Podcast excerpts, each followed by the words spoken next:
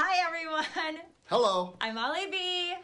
I'm Ted Lang. And We are currently not infected with the coronavirus. we are not. Um, but we want to do something fun um, to lift everyone's spirits and hope you to help you enjoy every day. So we're here in Ohio at our place, and a lot of you are, are home in your place, and you're not going out to events. A lot of events have been canceled, so we thought we'd bring entertainment to you.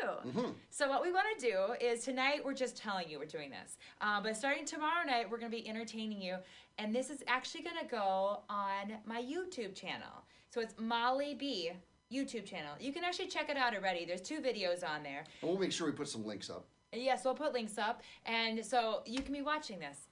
But because we know, like, some of you might almost be in quarantine or close to it, you might be stuck there for a while. So we're going to try to do this every day. Is Every that day, yeah. So what we're gonna commit to you is no later than 10 p.m. each day. That's Eastern time. Yeah. And I might even dress up for the occasion next time. But I do want to send a shout out to the guy at uh, A. Yes. Yes. Yes. Okay. So We. we could just stand here and talk. But we're not going to. We're gonna entertain you and say I nighty hear night. people applauding everywhere. And then tomorrow we're gonna have another video. It may not always be us, by the way. Um, Yeah. We're gonna seek out others, and we who might. are not infected. Not if, well, yes, and we also might pick up some old. Yeah.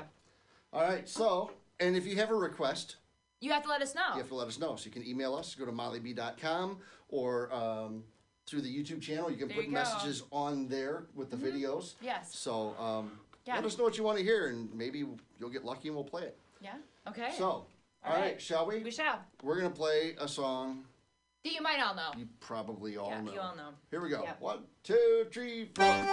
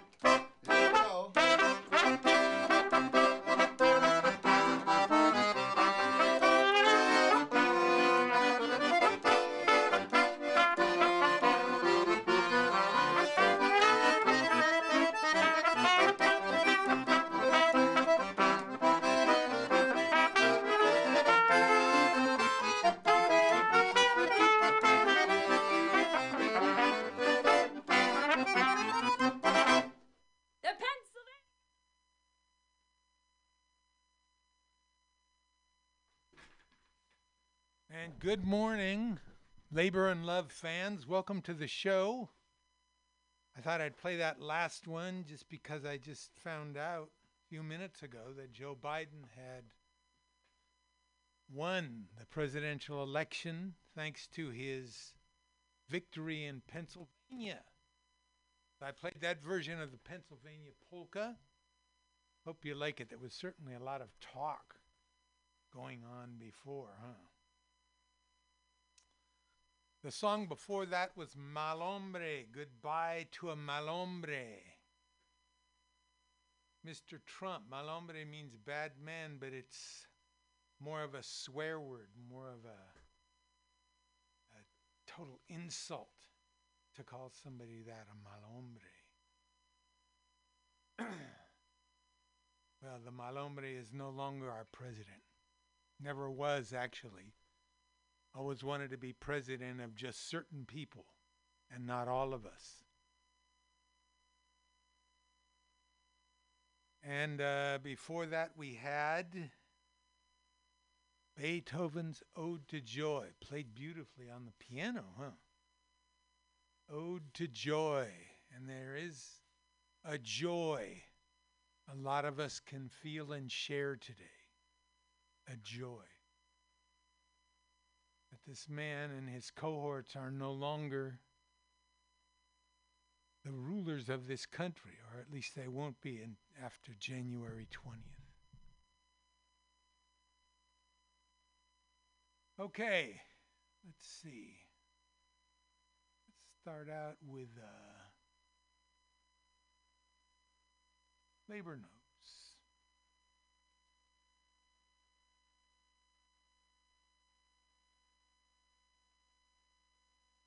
No, not labor notes, pardon me. This is the weekend, this is weekend, I believe it's the 7th or the 8th, an anniversary of the Second World War. Not the Second World War, the First World War, the one they call the Great War. The one they call the Great War, and what was great about it? What was great about it? 40 million people died.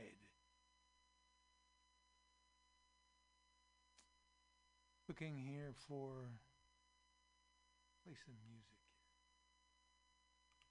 music.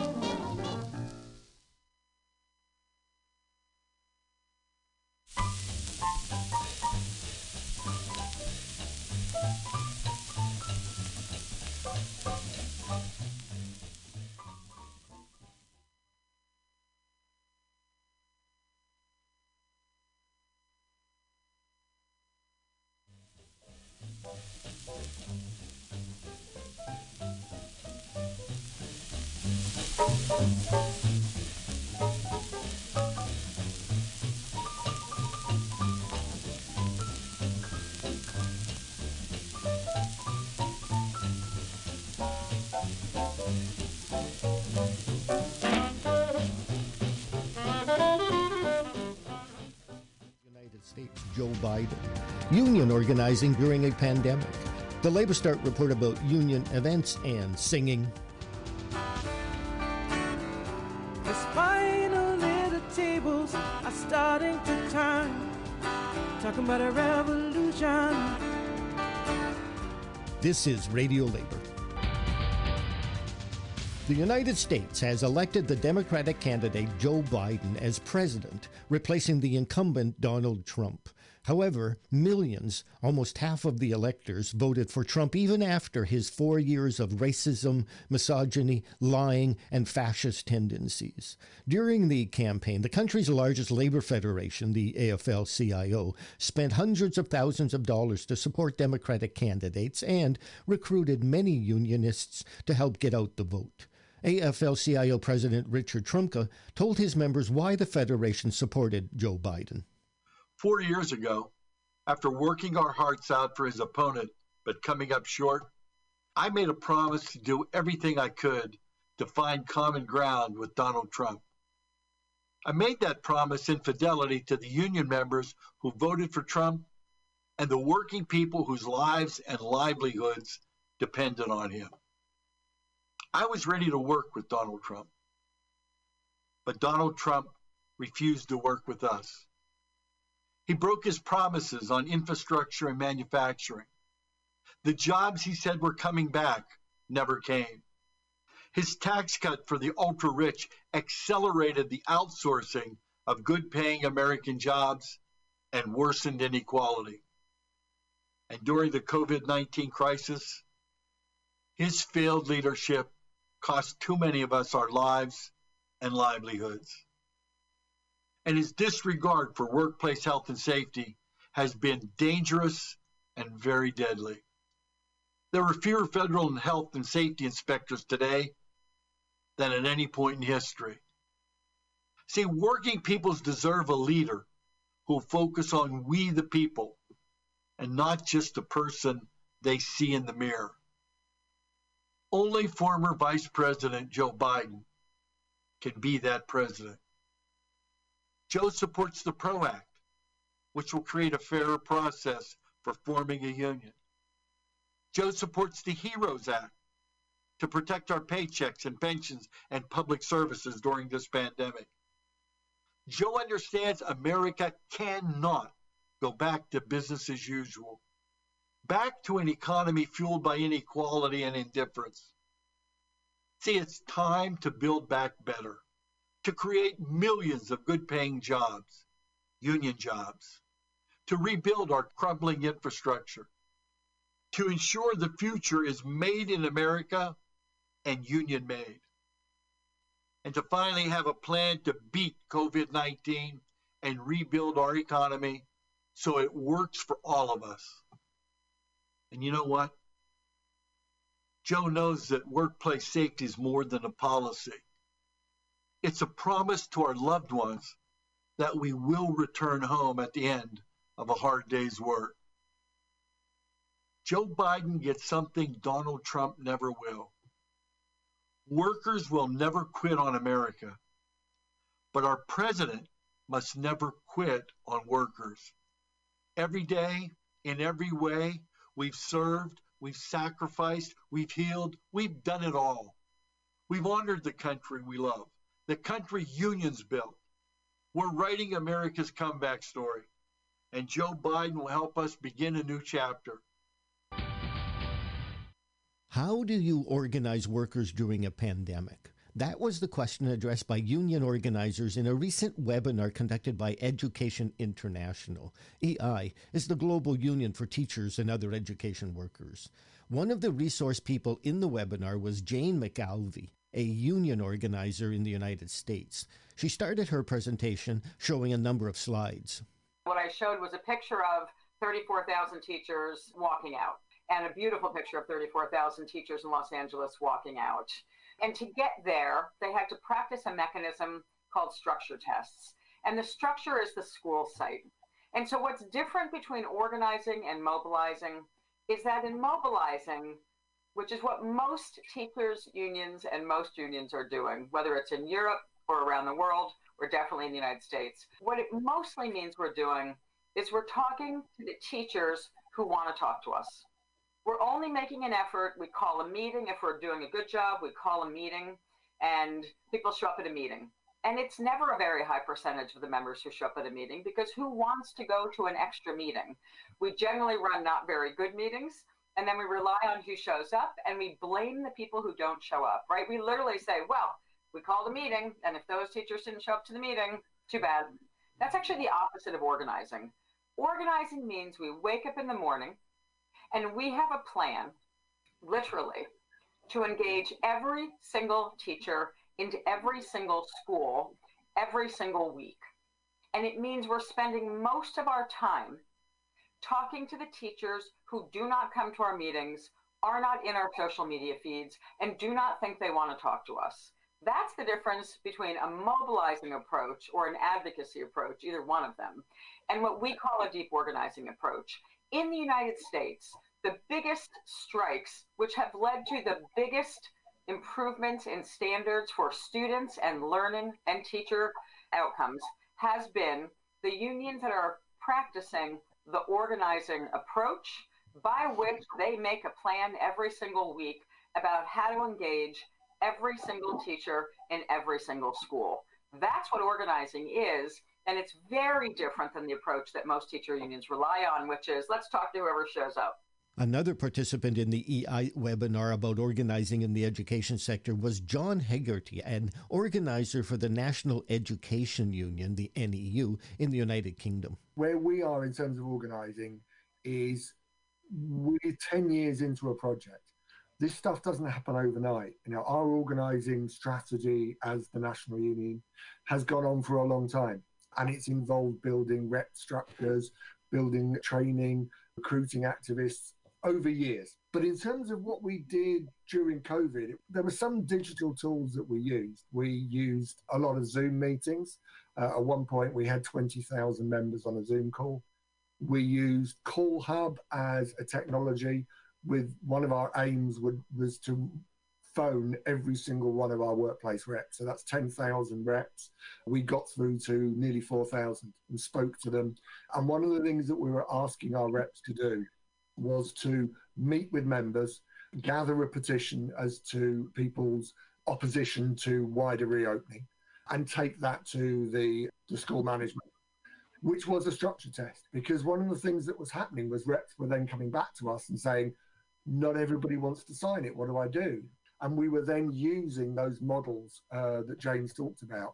We were saying, okay, you're going to have to talk to the people who aren't on our side. We, this is how we do it. This is a structured organizing conversation. What you're doing is a structure test. You're going to build power. And the result of that work over the last few months of the crisis is we've recruited 50,000 new members. We've recruited three and a half thousand new workplace reps. We've trained over three and a half thousand activists. And the union, when it came to the, the government's demand for wider reopening, we managed to stop 70% of schools opening more widely. Here with his report is Labor Start correspondent Derek Blackadder. Each day, Labor Start's volunteers collect hundreds of news items about the struggles of workers and their unions from around the world in 36 languages. Here's a small sample of their work. Our top story section included links to coverage of the release of four Belarusian trade union leaders from prison. They had been arrested and held without charge for their work in organizing the general strike against the dictatorship that started last Monday. They attribute the decision to release them to the Global Solidarity Campaign Labor Start ran for them at the request of the Global Union Federation IndustriALL. Also leading the news this week were the death threats directed at education union activists in Colombia and the reaction of the American labor movement to Trump's threats to not recognize the result of the presidential election there. This week, the emerging trends in our news coverage included union responses to pandemic recovery plans that privilege corporations and the rich over workers. The similarities are remarkable and are a reminder of how governments claimed austerity was the way to respond to the global financial collapse in 2007.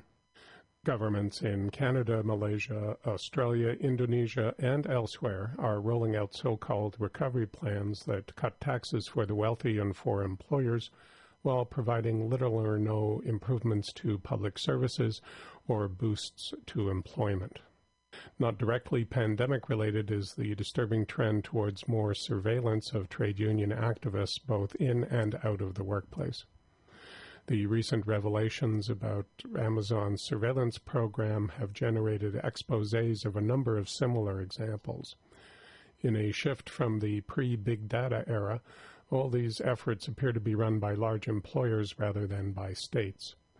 Look for examples this week coming from Germany, the United States of America, Britain, and from Russia.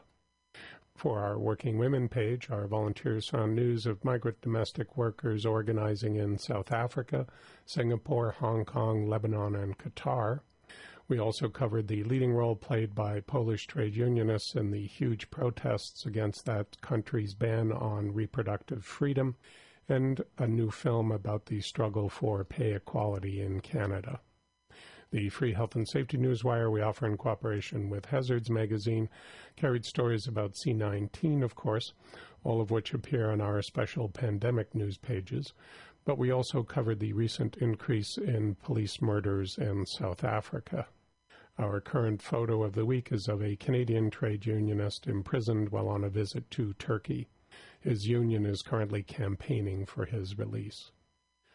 Current campaigns that we are running at the request of unions around the world include an urgent appeal for online solidarity with two Colombian unions, one representing mine workers, the other education workers. These campaigns are particularly urgent as Colombia is one of the most dangerous countries in the world for union activists. Look for details of these and other campaigns on our site. This is Derek Blackadder from Labor Start, reporting for Radio Labor. Now, here is the American folk singer Tracy Chapman with Talking about a revolution, it sounds like a whisper. Don't you know? They're talking about a revolution, it sounds like a whisper. While they're standing in the welfare lines crying at the doorsteps of those armies of salvation, wasting time in the unemployment lines, sitting around waiting for a promotion. Don't you know? Talking about a revolution. It sounds whisper. Poor people gonna rise up, and get their share. Poor people gonna rise up, take what's theirs. Don't you know you better run, run, run, run, run, run, run, run, run, run, run, run. Oh, I said you better run, run, run, run, run, run, run, run, run, run.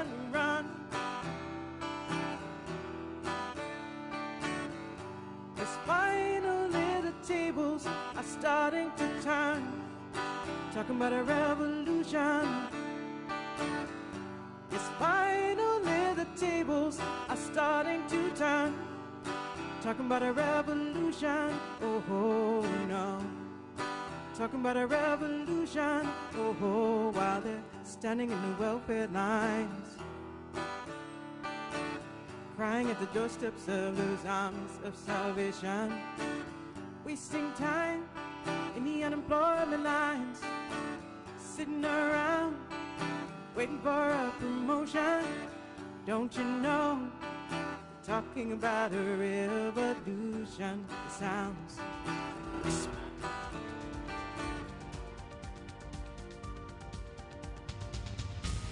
And that's it. International labor news you can use. I'm Mark Boulanger. Thank you for listening. And remember, it's all about global solidarity.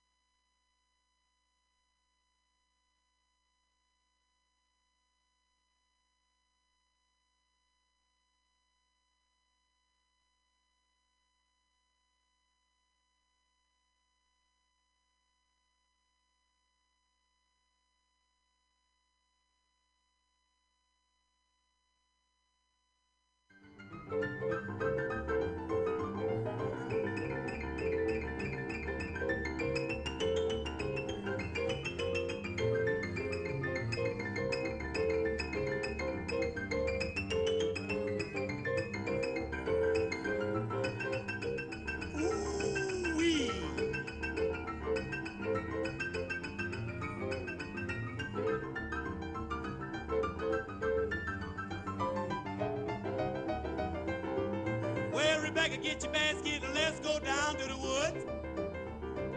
Yeah, Rebecca, get your basket and let's go down to the woods.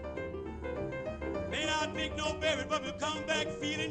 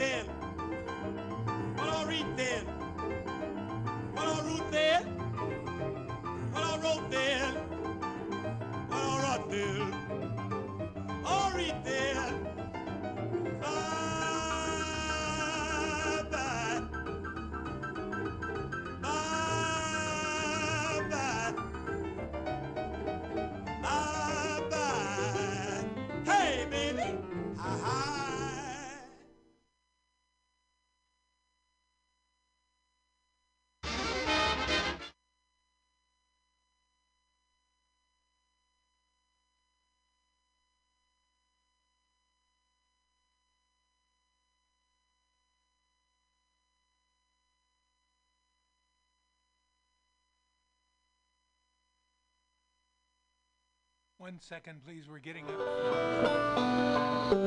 It's called,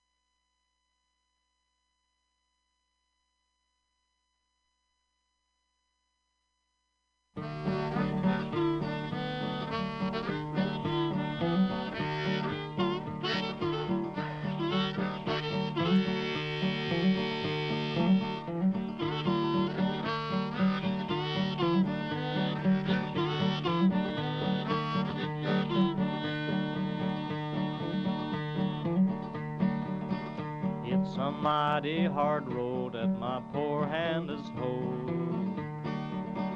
My poor feet has traveled a hot, dusty road. Out of your dust bowl and westward we rolled, and your desert was hot, and your mountains was cold.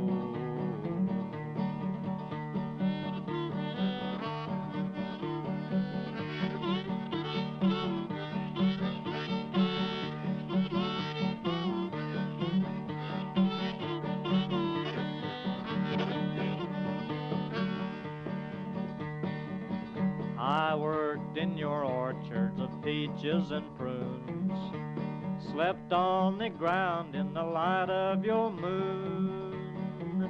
On the edge of your city you'll seen us, and then we come with the dust and we go with the wind. California and Arizona, I make all your crops. And it's north up to Oregon to gather your hops. Dig the beets from your ground, cut the grapes from your vine to set on your table your light sparkling wine. Green pastures of plenty from dry desert ground, from that grand Coulee Dam where the water runs down. Ever stayed in this union, us migrants have been. we'll work in this fight, and we'll fight till we win.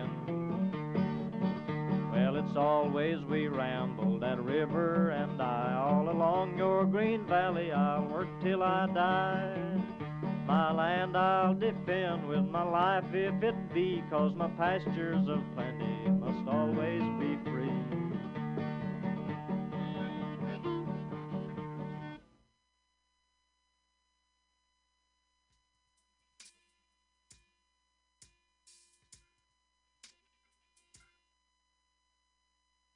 Okay, that was, uh, um, of course, the great Woody Guthrie, Pastures of Plenty. Um, before that, we had some good old Bob Dylan rock and roll with Phoebe Snow. it takes a lot to laugh, takes a train to cry. In case you didn't know. And uh, let's see what we have before that. Oh, we had Phoebe Snow talking about revolution. Revolution. Say that word. Okay.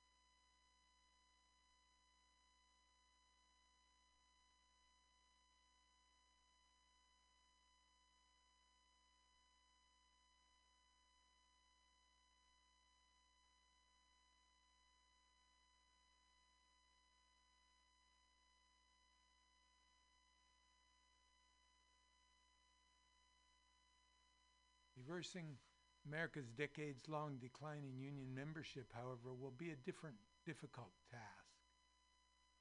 Just over 10% of workers were represented by workers last year, according to Labor Department data, a share that had been cut in half since 1983.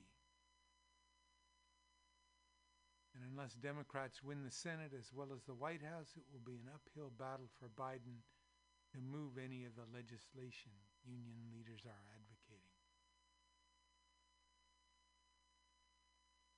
He's already named two union presidents, Teresa Romero of the United Farm Workers and Lonnie Stephenson of the IBEW, to his transition team's advisory board.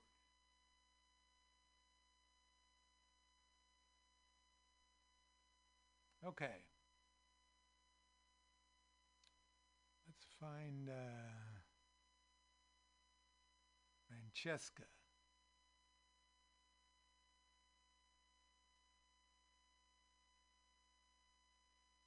And um, Mr. Block, we've got. He's going to come and visit us. And let's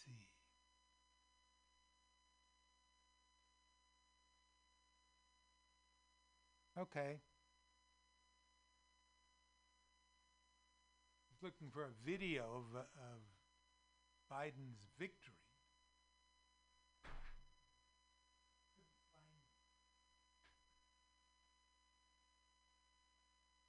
Okay. About uh,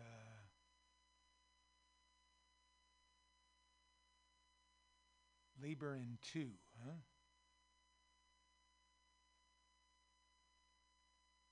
Labor One.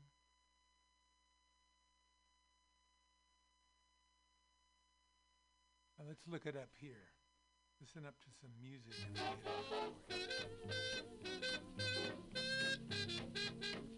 and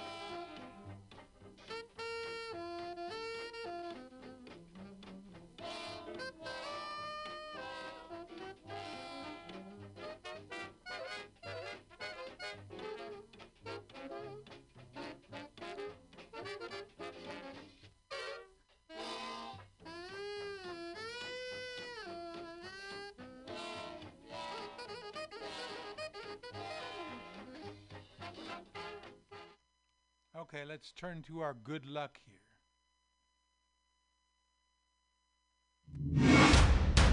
Now, I want to go to one other graphic here, the last graphic of the show, because we are certainly getting on. Um, if you, when I show you this, if you start to feel even 1% complacent, uh, I want you to run away from your monitor, center yourself, and then come back, because that is not what I want out of this. But I do want to catch you up with the polling at this point in this race versus this point in decades of presidential elections. So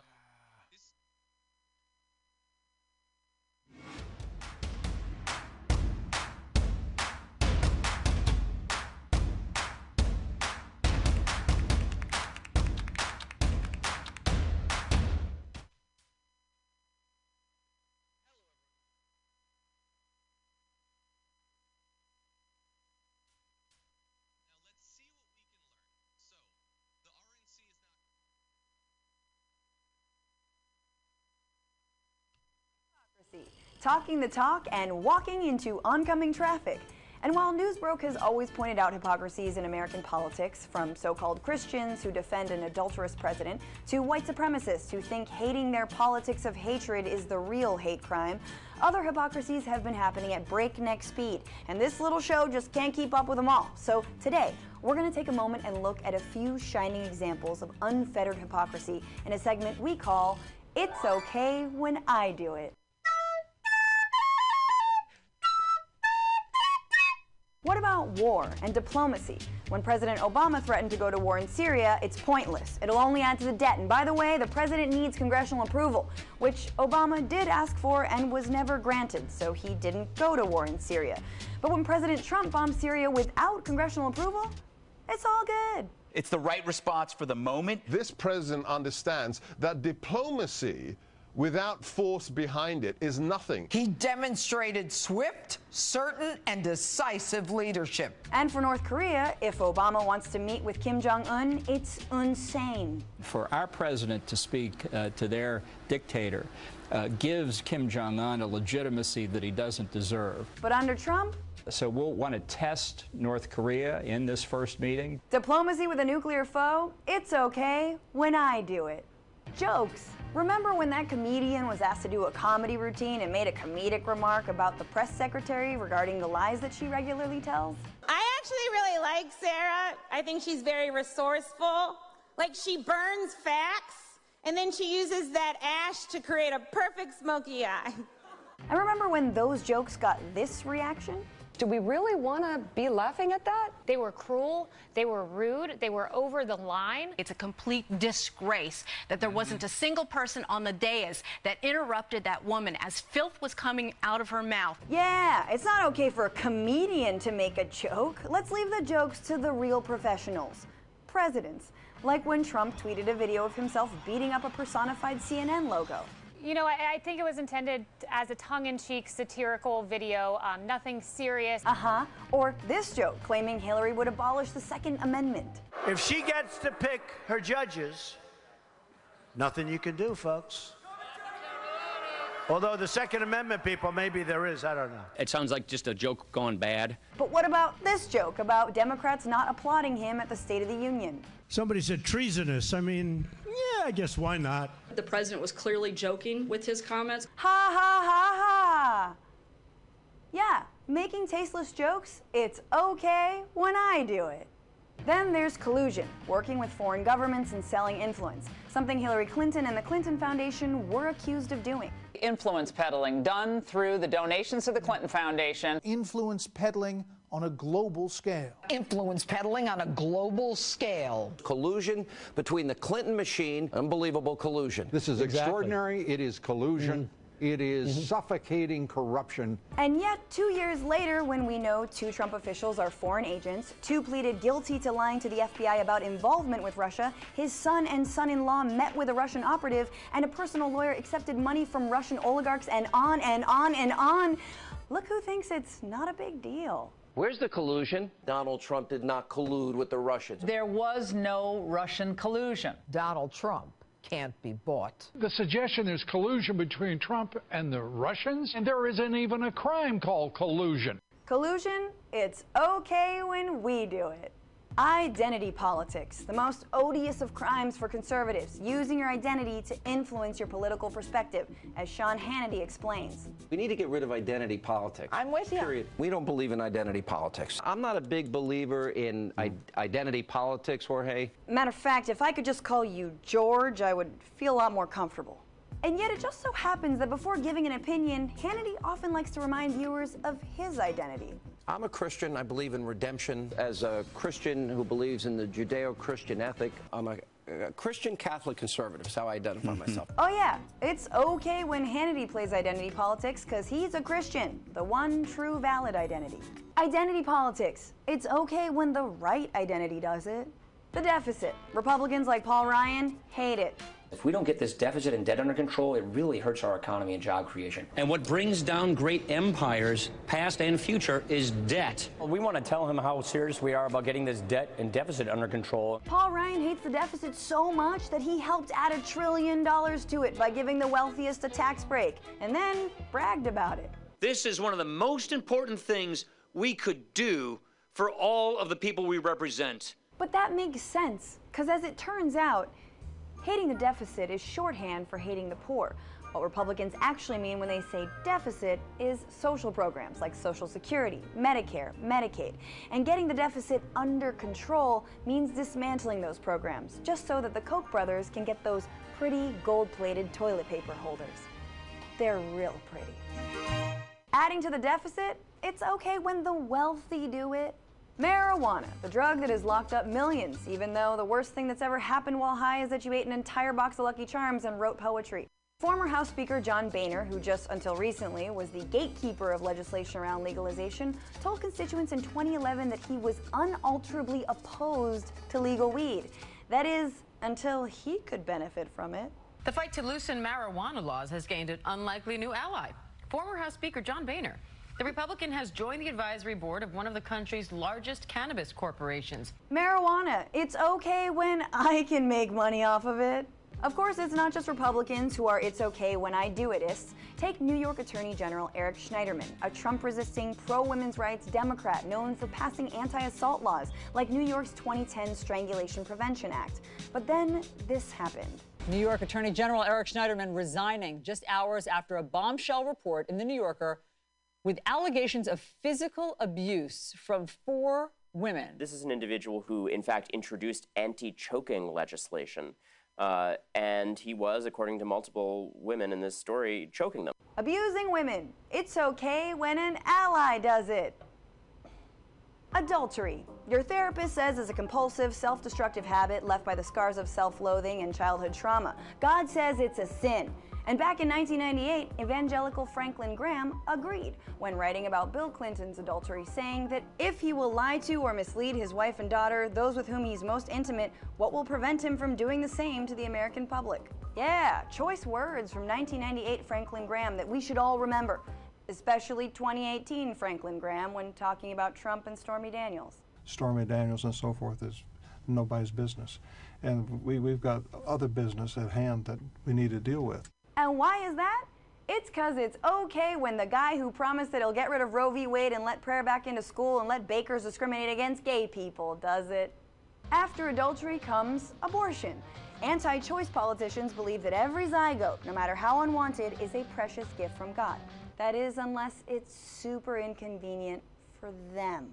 An eight term congressman, Murphy is a prominent member of the House pro life caucus. But text messages obtained by the Pittsburgh Post Gazette seem to suggest that Murphy asked his mistress to terminate a pregnancy. God's plan. God's plan. I was pro life, now I won't. Hey, getting an abortion. It's okay when I do it. Immigrants. The party of family values sure likes to rip immigrant families apart. One way they do that has been by taking aim at what they call chain migration, which helps immigrants bring their parents to the U.S., something Trump is out to kill. Chain migration is a total disaster which threatens our security and our economy and provides a gateway for terrorism. Yes, because we've all heard the horror stories about the sleeper cells of ISIS abuelos. They're called siesta cells.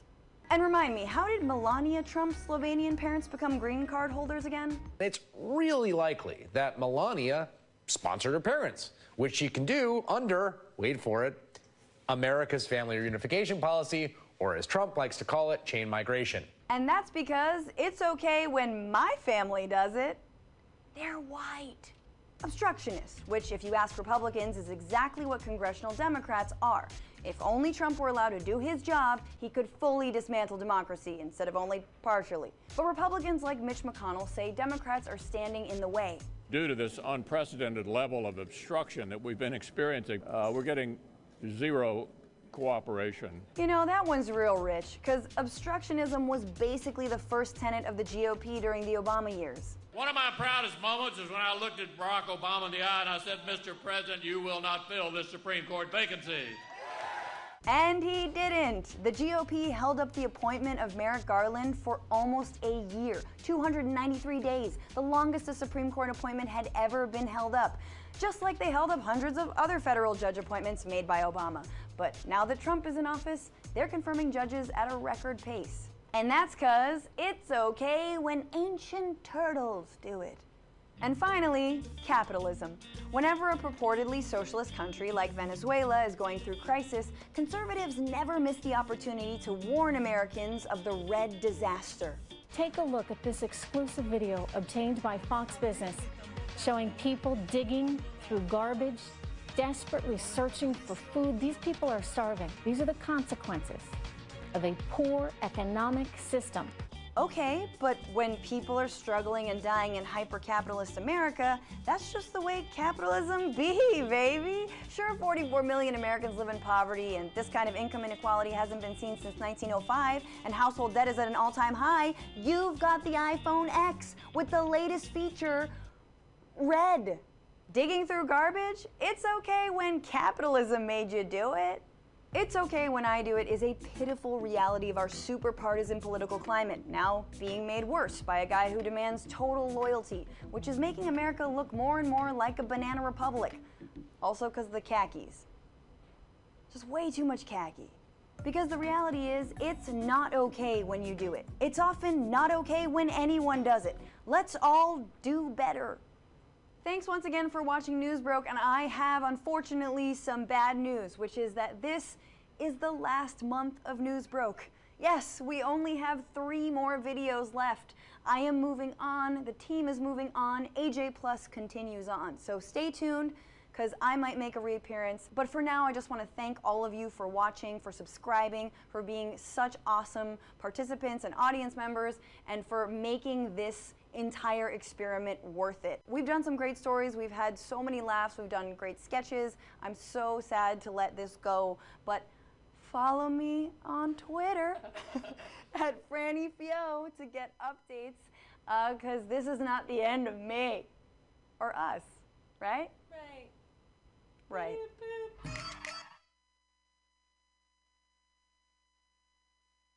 Okay, the hypocrisies of the Trump presidency. A meaty subject. A lot, a lot to uh,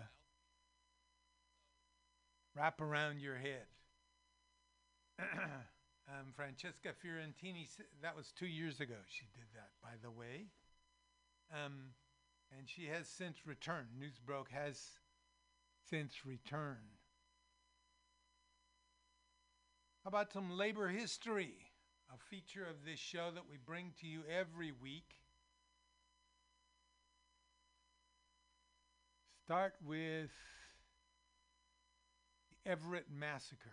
Huh?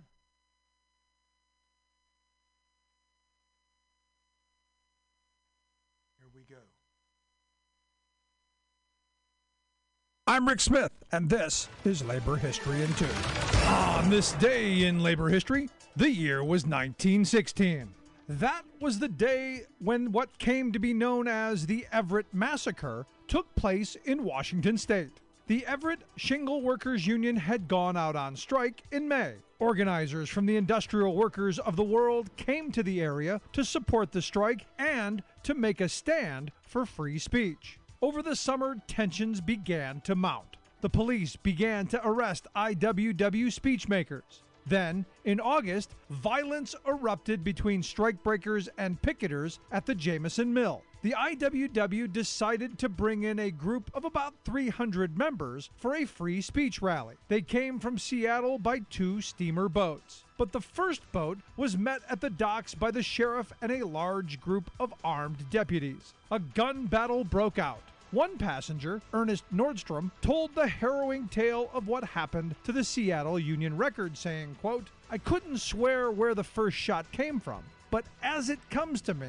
I thought the first shot was a warning shot not to go ashore. After that, there were shots, gee whiz, all kinds of shots. And when they commenced, all ran to the other side and the boat began to tip. The passengers avoided capsizing the boat and turned around to flee back to Seattle. At least five IWW members on board were killed, along with two of the deputies. After the violence, the Shingle Workers Union called off their strike. 74 IWW members were arrested, but only one stood trial. None were convicted. Ernest Nordstrom followed up with I'm sure there is no excuse for this whatsoever. There need have been no bloodshed. For more information, go to laborhistoryin2.com, like us on Facebook, follow us on Twitter at laborhistoryin2.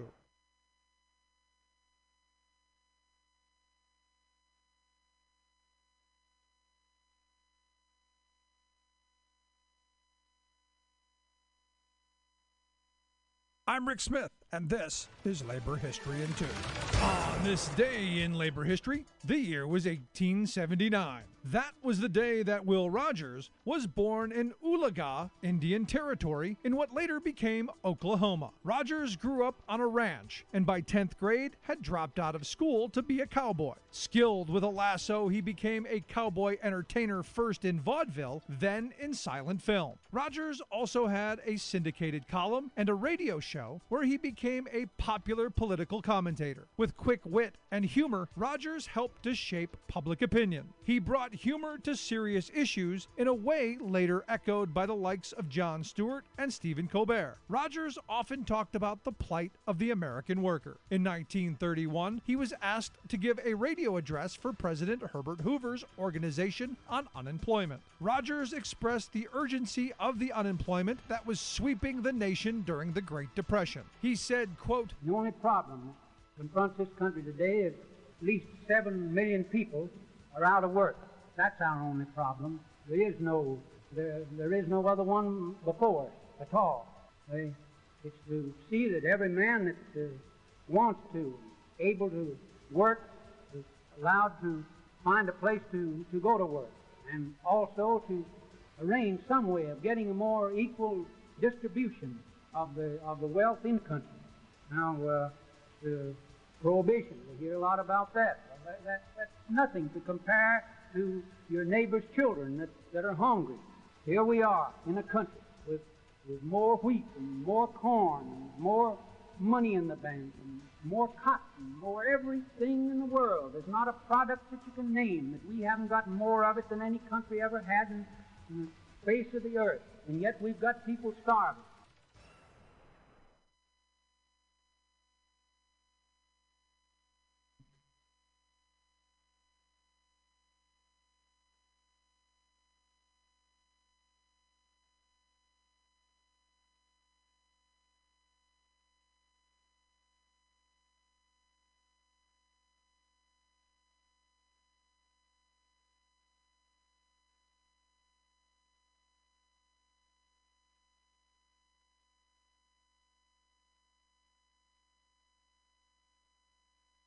I'm Rick Smith, and this is Labor History in Two.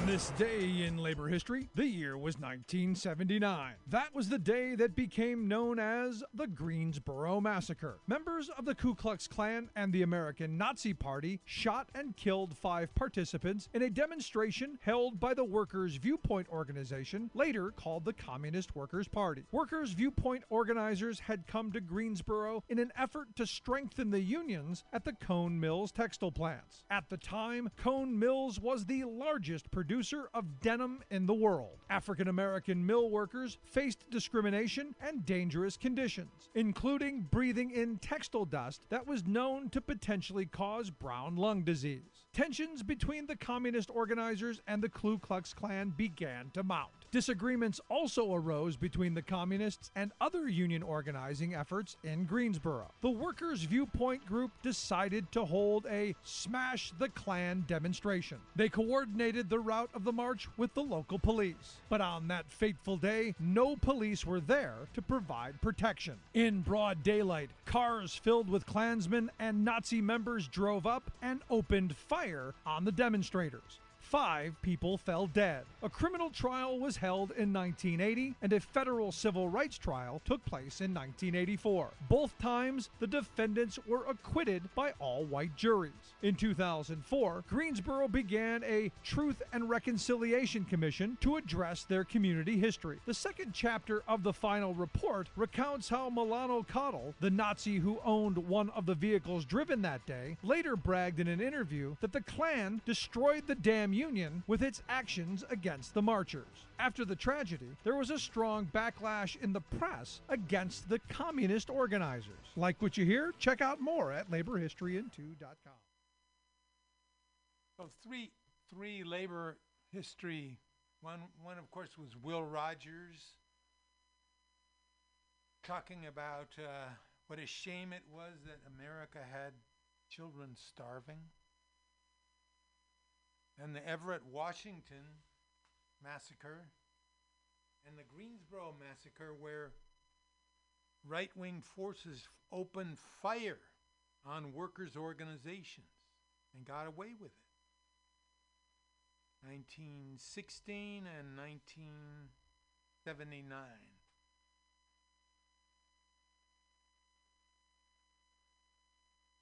All right.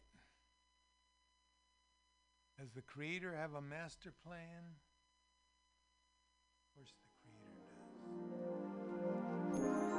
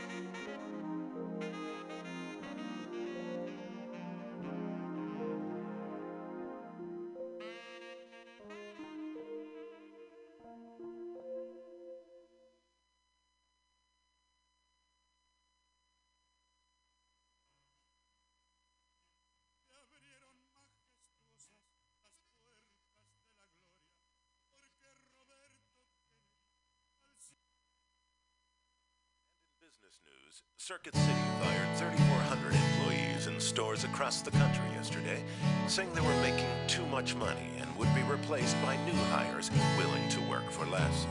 The company said the dismissals had nothing to do with performance, but were part of a larger effort to improve the bottom line. Why don't you work like other folks do? How the hell can I work when there's no work to do? Hallelujah, get a job. Hallelujah, work again. Hallelujah, give us a handout to survive until then. Hallelujah, I'm a bum. Hallelujah, bum again. Period starting in 1939. Ohio lost more than 209,000 non-farm jobs in the last seven years. This is the largest decline in employment since the end of the Great Depression. And why don't you save all the money you earn? If I just did not eat, I'd have money to burn. Hallelujah, feed my kids. Hallelujah, broke again. Hallelujah, give us a handout just to last until then. $11.7 billion. Had the minimum wage risen as fast as CEO compensation since 1990, it would now be at over $23 an hour. And the average production worker, now making just over 27,000, would be making $110,000 a year. Oh, I love my boss. He's a good friend of mine. That's why I am starving out on this bread line. Hallelujah, get a job. Hallelujah, laid off again. Hallelujah, won't see a paycheck until God knows when. Hallelujah, I'm a bum. Morgan Stanley on Friday said Chief Executive John received compensation valued at about $1.5 million in fiscal 2007, a year when the investment bank's profits plunged 57%. Now, if ever I'm paid all the money I earn, my boss would go broke, and to work he must turn. Hallelujah, come the day. Hallelujah, bum no more. In the meantime, give us a handout to revive and restore. Hallelujah, I'm a bum. Hallelujah, bum again. Hallelujah, give us a handout to revive us again. Hallelujah,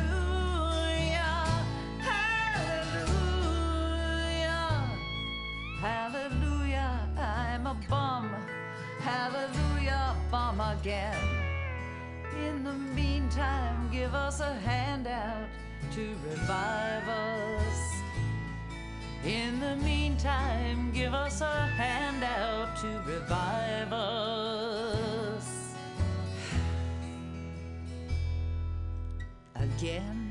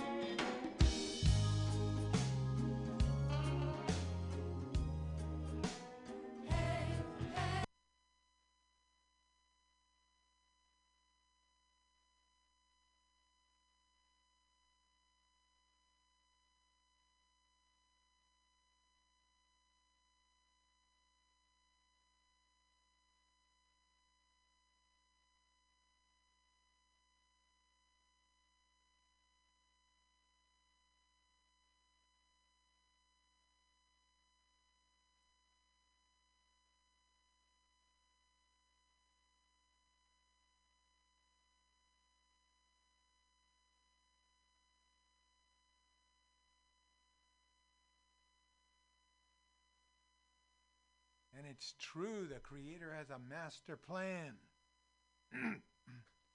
Peace and happiness for everyone.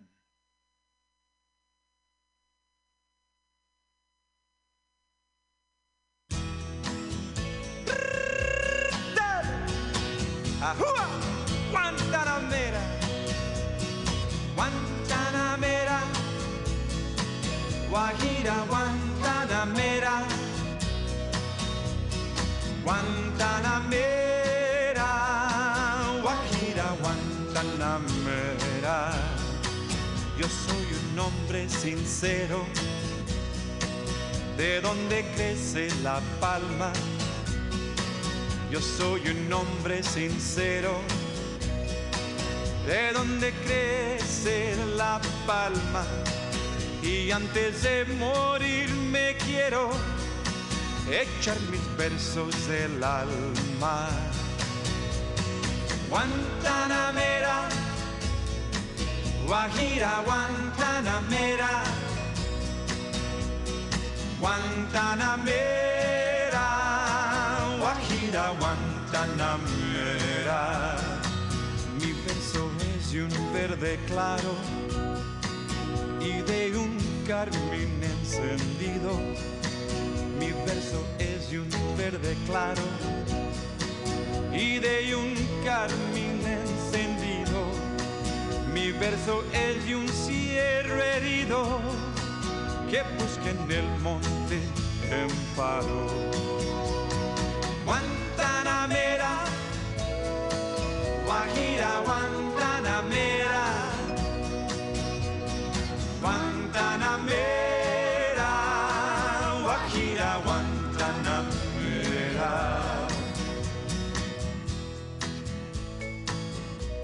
a sincere man from the land of the palm trees. But before dying, I wish to pour forth the poems of my soul. My verses are soft, soft green, but also a flaming red. My verses are like wounded fawns seeking refuge in the forest. I want to share my fate with the world's humble. A little mountain stream pleases me more, more than the ocean.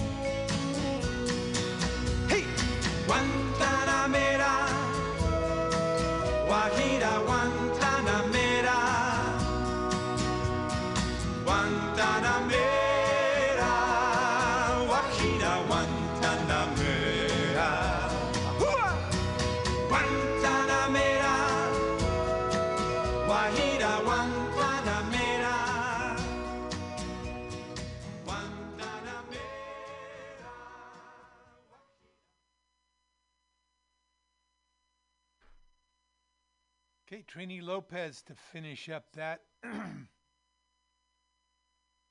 finish up that set. Let's take a look now at Mr. Block. Mr. Block is a creation of a cartoonist, an IWW cartoonist named Ernst Riebe.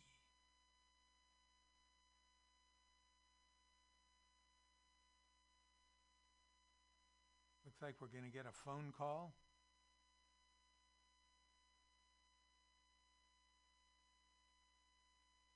Guantanamera.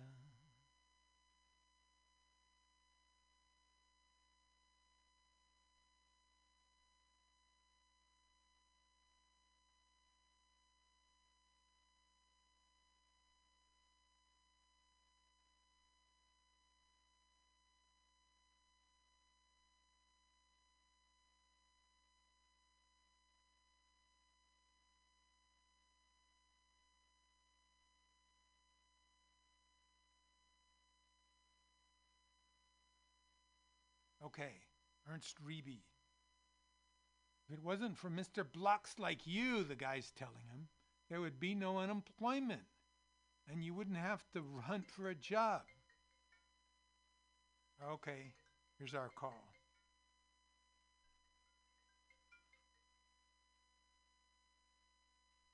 Hello? Hello? Hi, Yaman. How you doing? Long time no talk. Good morning, Vita.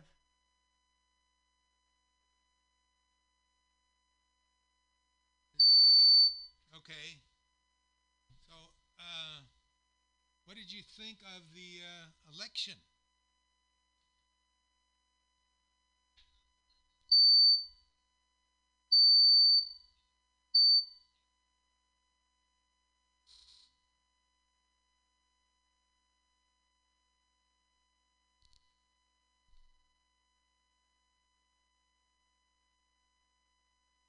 Expect to happen?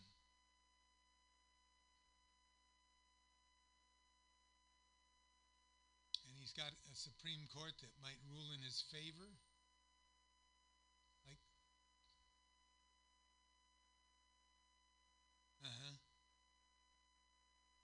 That's right.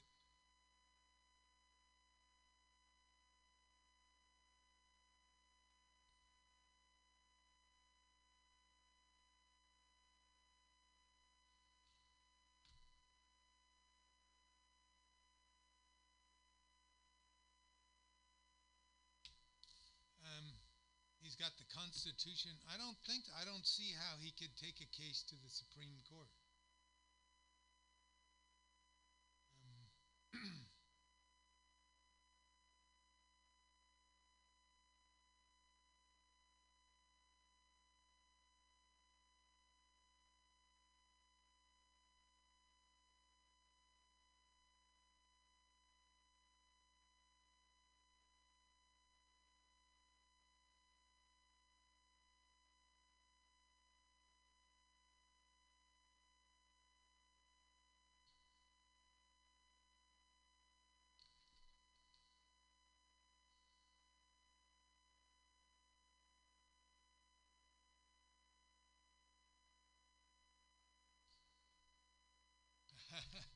Um, As I walked to work uh, to the station this morning, everybody was whooping and hollering. Because they had, they had just heard the uh, announcement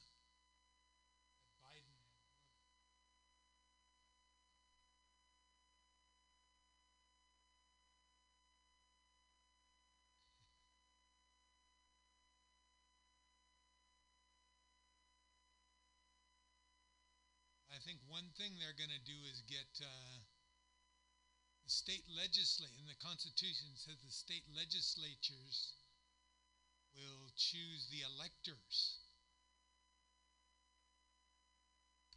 So a lot of the state legislators in those states are it's a they're red states, they're Republican states.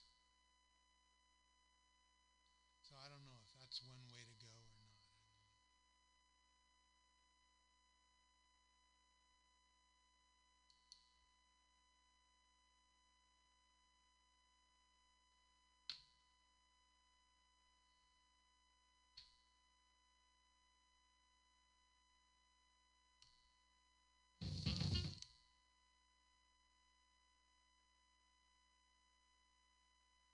That's true, and the way they hustled it through.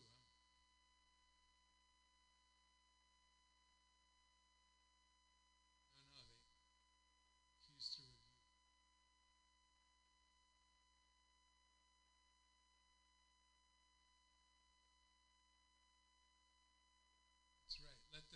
No,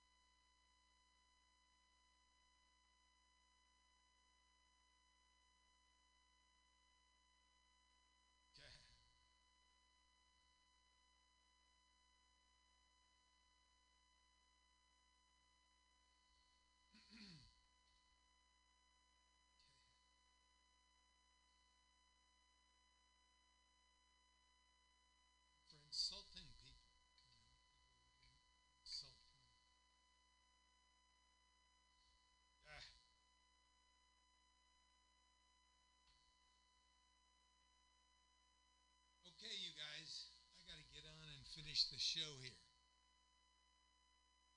Thank you for calling up. Have a good day. Okay.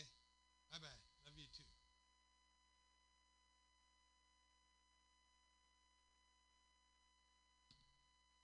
Okay, that was our our uh, campus correspondent. I don't know if you heard it, but uh, they seem to think that President Trump has got something up his sleeve.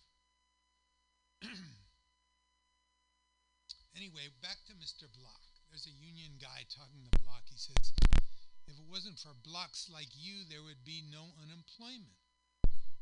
And you wouldn't have to hunt for a job. Don't start talking again about that IWW. I don't believe in it. Every man should have a right to work. Millions of men are condemned to idleness, and women and children are ground down with overwork. Goodbye, I'm going over to the factory advertising for help. Help wanted says, and he says, Oh, that looks good to me. I will put up serious front to the boss so I can be able to work. If he feels this muscle, he'll I'll land the job. And the boss is sitting there saying, We need boys and girls. If you got children, bring them along. Voice of American capitalism, huh?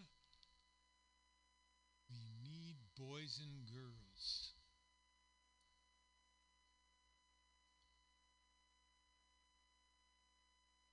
Here's here's he's got a he's got an AFL sign now.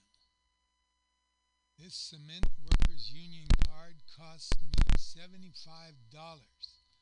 I had to borrow the money from my relatives, but it's worth it.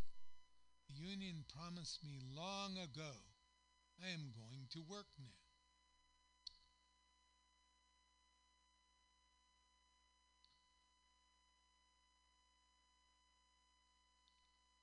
One more.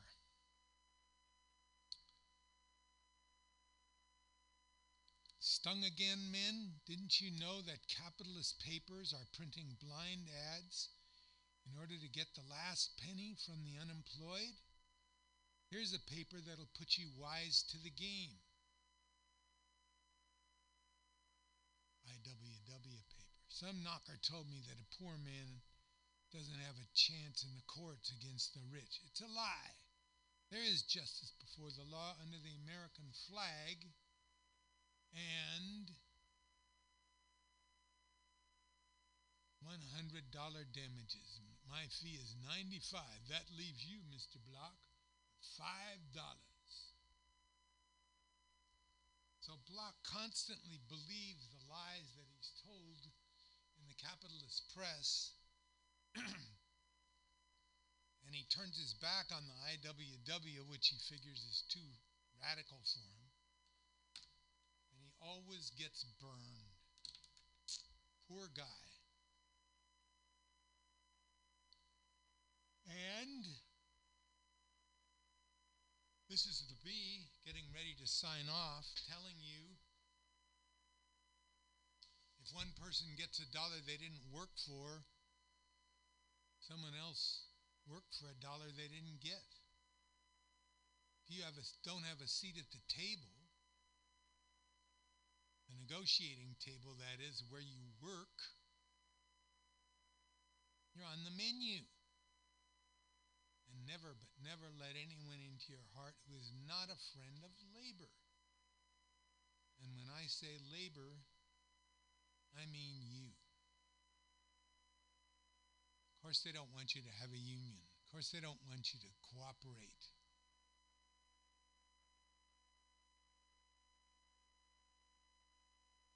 Your work makes them rich. There's the great Paul Rose.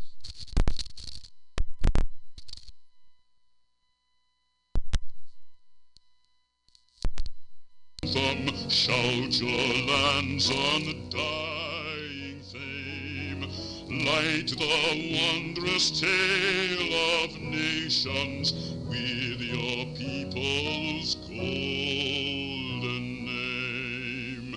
Tell your father's noble story, raise on high your country's sign.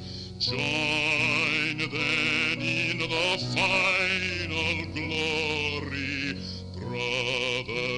lift your flag with mine.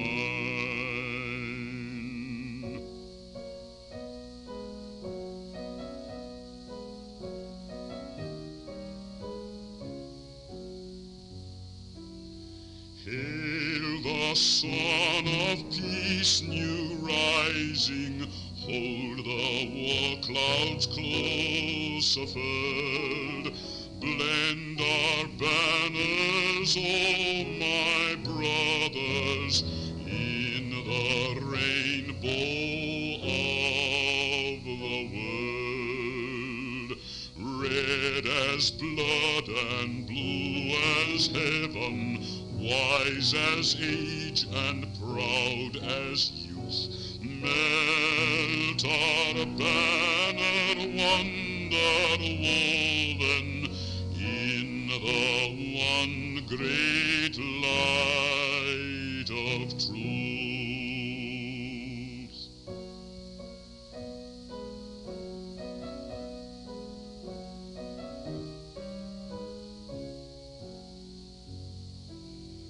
Build the road of peace before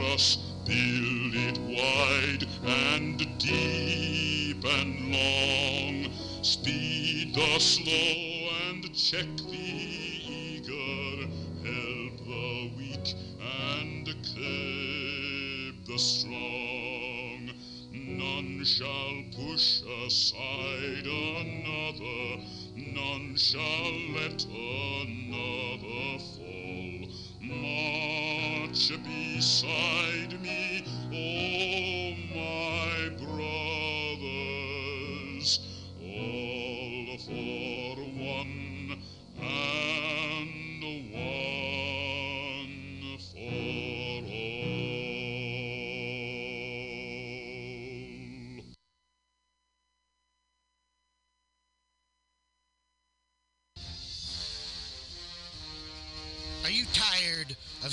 through a sea of podcasts? Are ye on a raft without a paddle?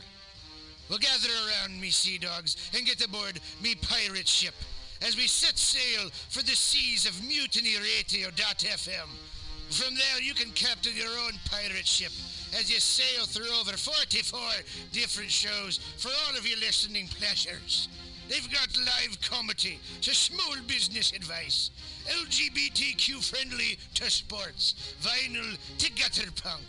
MutinyRadio.fm has the best programming the internet ocean has to offer you. I bet my peg leg on it, or I ain't scurvy shit-faced McRat.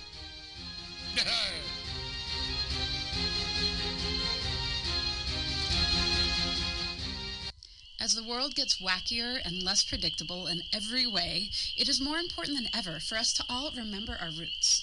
We wouldn't be here today if our ancestors hadn't had the capacity and the skills to take care of themselves and their communities using the resources in the natural world around them and their own two hands.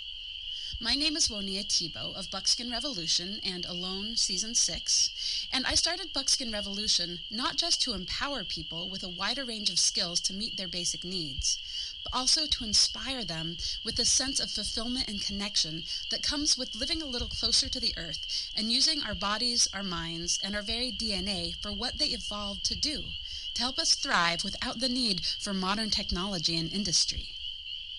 If that sounds appealing to you, I hope you'll join me for the Fall 2020 Buckskin Revolution Online Skills Gathering, an eight week learning experience designed to work within any schedule. It involves pre recorded classes, live interactive sessions, and online community learning support from both myself and your fellow students. The need for these skills has never been more pressing, and Buckskin Revolution is working hard to bring them to you. I hope you can join us. Get connected with yourself and the world around you at buckskinrevolution.com. Billy Bob? You ever want to be funny? Well, my dogs think I'm funny, Daryl. Well, I mean, you ever want to be like in front of an audience, like other than like squirrels, dogs, and dead peasants? Well, shoot. From time to time, I've given it a thought or two. You know, if you go to Joke Workshop, there's more than two peoples paying attention to your jokes, and they ain't even gonna be jerks about it. Daryl, are you serious? I can get people to listen to my jokes? And they'll even say nice things to you before they tell you how to get improvements. No way. What is this dag nabbit thing called? It's Joke Workshop. Joke Workshop? Yep, every Monday, 6 to 8 p.m. on the Mutant Radius. So you're saying I could tell my jokes every Monday from 6 to 8? That's what I'm saying. It's the Joke Workshop Mondays, 6 to 8 p.m.s at the Mutant Radius. Yahoo!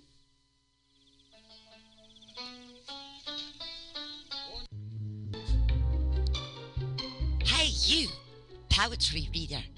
This is Bjork's sister, Mjork. It's okay. We also have a soul and a weekly poetry reading on Mutiny Radio's AltaCast, tuned every Wednesday at high noon from Glasgow, Scotland. One of our co-hosts from Choose Poetry, Choose Life, Andy Talbot, has a new poetry chapbook, Old Wounds, New Skin, which is available at analogsubmission.com now. Go buy it and don't let the poets lie to you. Once again, that's Andy Talbot's new poetry chapbook, Old Wounds, New Skin. Skin available at analogsubmission.com.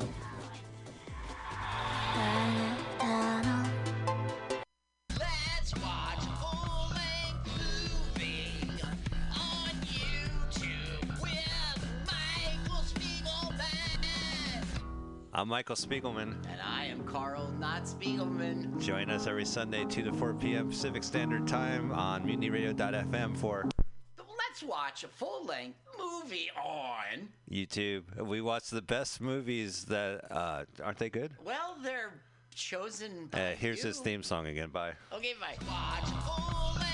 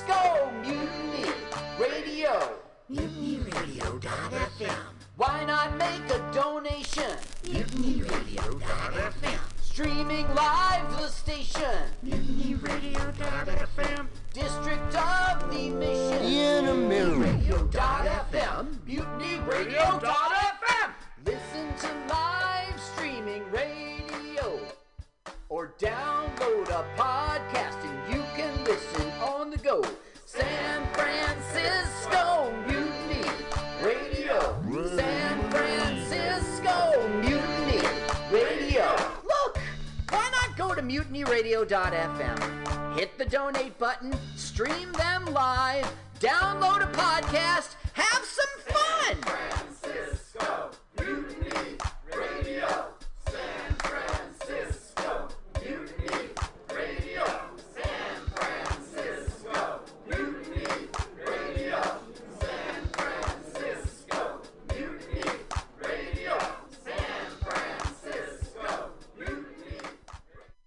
Ministry of Lava manages our national lava resources to ensure that we will always have a steady supply of lava to operate the nation's active volcanoes, which in turn power our cities and methamphetamine labs.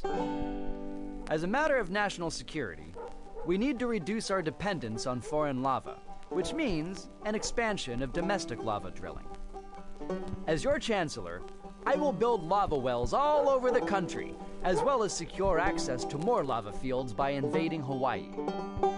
Imagine orange gold spurting out from school playgrounds on the Great Plains and illuminating the Nebraska sky like fireworks on the 4th of July. Magma oozing over the rolling hills of Kentucky.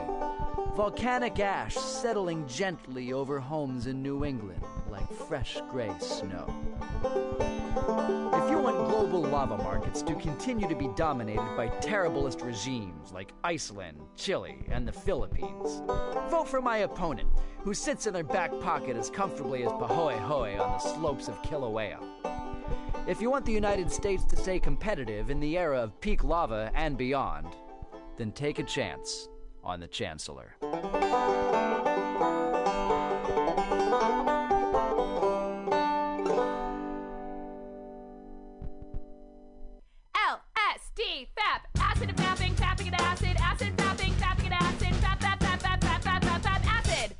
That song is called Acid and Fapping.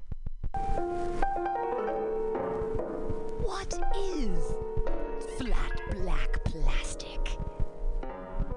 What could it be?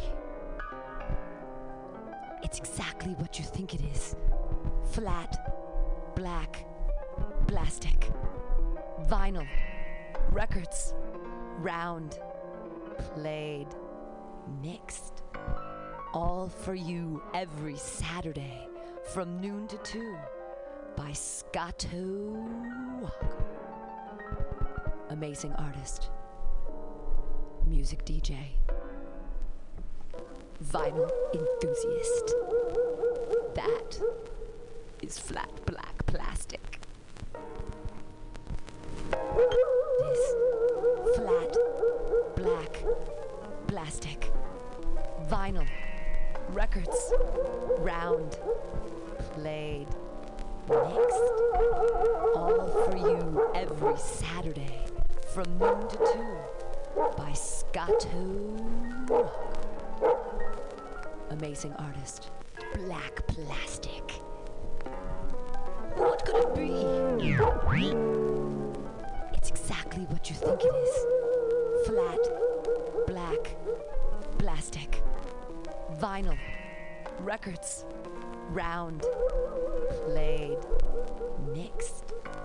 All for you every Saturday from noon to 2 by Scotto. Amazing artist,